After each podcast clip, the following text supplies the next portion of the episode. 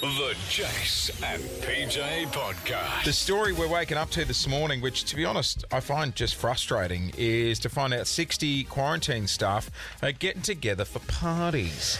Um, we're going to get a professional opinion on here from uh, Deakin University, the Chair of Epidemiology, Professor Catherine Bennett. Good morning, how are you? morning. Um, are you, Good, thanks. Are you frustrated hearing this story roll out this morning as well, that we've got quarantine workers catching up socially?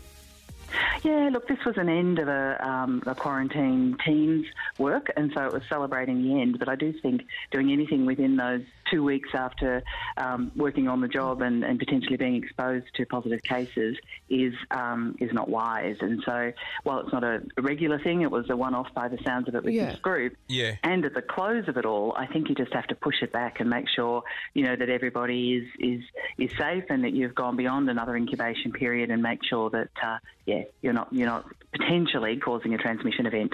Well, excuse our ignorance, but what are the sort of protocols around quarantine workers when it comes to living a normal life? Um, uh, you know, are there strict rules in place on what they can and cannot do once they're not working? In Victoria, we've got some rules now about exclusive work. That's important so that people aren't holding a second job Yeah, like right. you, the driver. Uh, so that's important. But it is hard to regulate outside of work. Um, hours, what, hmm. what people do, and this was an event though organised by people who were, you know, overseeing that that program. So I think Yep. that's where it could be wiser to just push Yeah. it back a couple of weeks. But generally, this is part of the conversation about hotel quarantine and whether you actually have people hmm. treat it like fly in, fly out. You go in and you're not mixing during the week when you're hmm. shift to shift. And that's what I think, you know, I called for a long time ago. We've got an option for that in Victoria, but we're not quite quite there yet. So um, that's that's where we've got a bit more work to do, I think. Because I was, some of that out. yeah, I was torn on this. I was like, no, they shouldn't be catching up. And then it's like, oh yeah, but can we dictate their personal lives if Yeah. they're if they're financially being paid enough? You know, Because they are doing the Lord's work. They're doing one of the most important jobs in the country at the moment. Like, let's be honest. Yeah, Do- absolutely. But we do we have to we have to pay them well. Yeah. So um, so you that know- is important, and I think that's where you get the payoff because people are less reliant on on other jobs. Of and so course. Catherine, do you know Yep. if financially it's worth it for them to go and do that job? Um, with Oh, the look, they have. Yeah, look, that's something they've, they've actually looked at, and that was part of the reset in Victoria was actually paying people appropriately, and that's part of those national conversations. Yeah, right. Yeah. Um, hey, I know you've got to go. Just one last quick question. um, the obvious one. Why aren't we doing quarantine regionally and not in capital cities? Well, it's it's actually the people movement, not the distance per se. So it's actually having a centre that does the job where people can stay on site who are working there as well. That's what we need. So yeah, we're um we're we're getting there. It doesn't have to be remote. It could Yeah. be on the within the, the city area or, or suburbs, as long as we've got the space to do it properly. People can get to hospitals if they need it. Workers can get there, but hopefully stay there. I've Well- got to go. We'll let you go. right. Thanks so much, mate. Bye, say, Professor Catherine. say hi to Koshi for me. She'd be doing the rounds this morning. That's let the me most tell you. intelligent person we've had on the show in a while. Sasha's on every 30 minutes. Oh, no, thank you. Sasha's, of Um, course. Very, very smart. Yeah, I know. It's, it's just the obvious question, but it's like, why do we continue to load up CBD hotels right in the thick of things? You know what I mean? When if it was remotely, then there'd just be a far lower chance of transmission. and I know I haven't agreed with pastrami in the past up in Queensland. Well, here we go. When she Bloody put- Turncoat's back. when she put the big wall in. But uh, even Anas Palastache, um, Annastacia that's the. Palaszczuk. She was looking into um, firing up old sort of mining sites that had like accommodation facilities. Where, It's not a bad idea. yeah, Like if Bloody- you've got that. I know this sounds random. What about school camps? Like, there's heaps of regional locations where. But then is it the cost of getting them to and from those those places because they're so far away? Like, is that? But but then say if like um okay, Peach, do you want to be a quarantine worker? We're going to pay you a shitload of money, and yeah. yes, you can't see your family for a month and a half. Mm. It's exactly like fly yeah. in, fly out sort of work. You know what I mean? I can tell you now, I know a bunch of people that would be mm. like, yep, cool, sign you me up. You know the money's I'll, good. Yep, I'll go and make the cash. Um, 131065 should hotel quaran- uh, quarantine workers be allowed to socialise outside of work, or are we not allowed to dictate their personal lives? I just think in this case, with you know, it was a wrap up party with 60 workers organised by COVID Quarantine Victoria. Yep. Yeah. Um, in this case, I just I, I don't I don't see what's wrong with it. But they're coming I think from it's so different hot- important to acknowledge the good work because Yeah, obviously, you know, they got to the end of a stint and they're like, thank God that's done. Like, we did well. But guys, they're coming from different quarantine locations. Are you sure? Yeah. Yeah, right. They are. They're Um, coming from different quarantine locations, all getting together for drinks. My Like- thing is if they're in a bubble, so say they all worked at the same hotel and they're all mingling and interacting all day, every day, I think they should be able to socialise outside of work as well. Yeah, well. if they're in a bubble. yeah. Then if they're in different places all coming together, then it's Yeah, sure. That's risky. I agree that's risky. But I think if yeah, if they're already working together, I just I don't see any problem. I just I feel so sorry for them. Oh, like I- the conditions because now I don't know if you've heard, but today they've introduced that they'll have to be tested on their days off as well. Can you imagine how much time they're spending getting things shoved up their nose and in the back of their throat? And it would just be horrible. But if we pay them a truckload of money, Mm. like you know that you're signing Then up that's- for that, and it's such an important role. that's the deal. It's the Jace and PJ podcast. Should quarantine workers be allowed to socialise? All right, let's go to Chris on 131065. Uh, hotel quarantine workers, are we allowed to dictate their personal lives? Should they be allowed to socialise, Chris?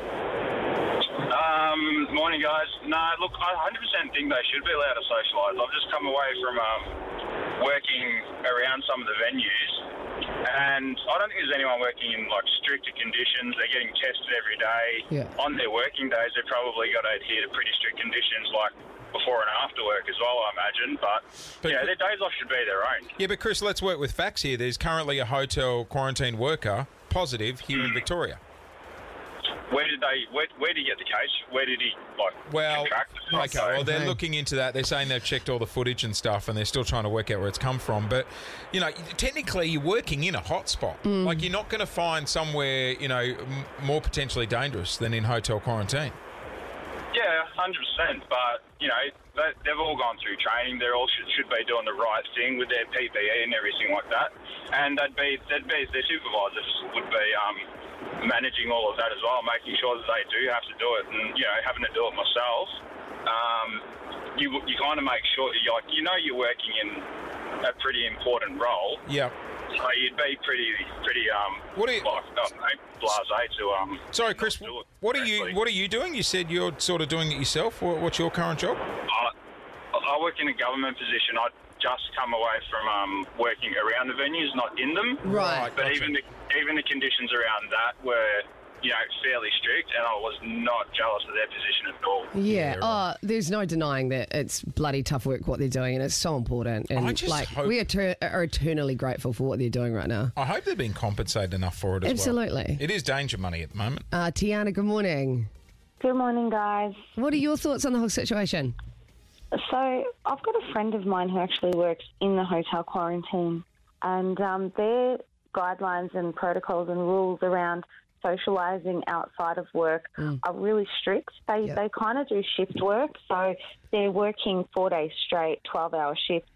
I don't remember if she was telling me they actually have to stay in the hotel that whole period Right. of the shift. Yeah. Um, but the the rules around them socialising and you know having that active social lifestyle where they're going out after work is, is very highly frowned upon, and I think even banned. Well, someone better tell are- someone better tell the sixty people that are getting together at the View Hotel. Then Like, Look, the, I mean, I'm I'm a bit I'm on the fence with it. I don't I don't think part of me um, feels like it was probably inappropriate, but then part of me is like, well, they're human and they're all I- around. Mate, I'm exactly the same, but my only thing is if these people get compensated enough, and I don't know if they do, but if they get compensated enough to do this job, i.e., um, you know, fly in, fly out workers and stuff, then we Can you need do to. it for a these set are the period? conditions that come with that job. If you want the money and you want to do that job, you can't socialise. Tim, uh, 131065, what do you reckon? I think we need to get harder. Uh, my partner's a nurse and she can't go do anything. She can't go to parties, functions, only go to the shopping centre. We need a strict down. They don't get compensated. Yeah. They Yeah, do more that's a good hours, less same pay, but more work, more uh, restrictions with uh, hygiene and, Mm. and make sure it's all covered, corporate governance is good. But go harder. So, Everyone Tim- else is doing it. Why can't they? Tim, I can imagine you guys would have been frustrated then to find out 60 people are catching up at a pub who work in hotel quarantine. Yeah, it gets annoying. We miss parties, weddings. We still can't go to weddings now because we're still under restrictions. Can't travel out of state. We're still focused on keeping it all safe. Hey, can you thank your partner Yeah. for us? Oh, too easy. Um, you forget still like nurses and like what they're having to go through at the moment. Like it's it's ongoing. Maddie, what's your thoughts on this? Hotel quarantine workers, should they be allowed to socialise outside?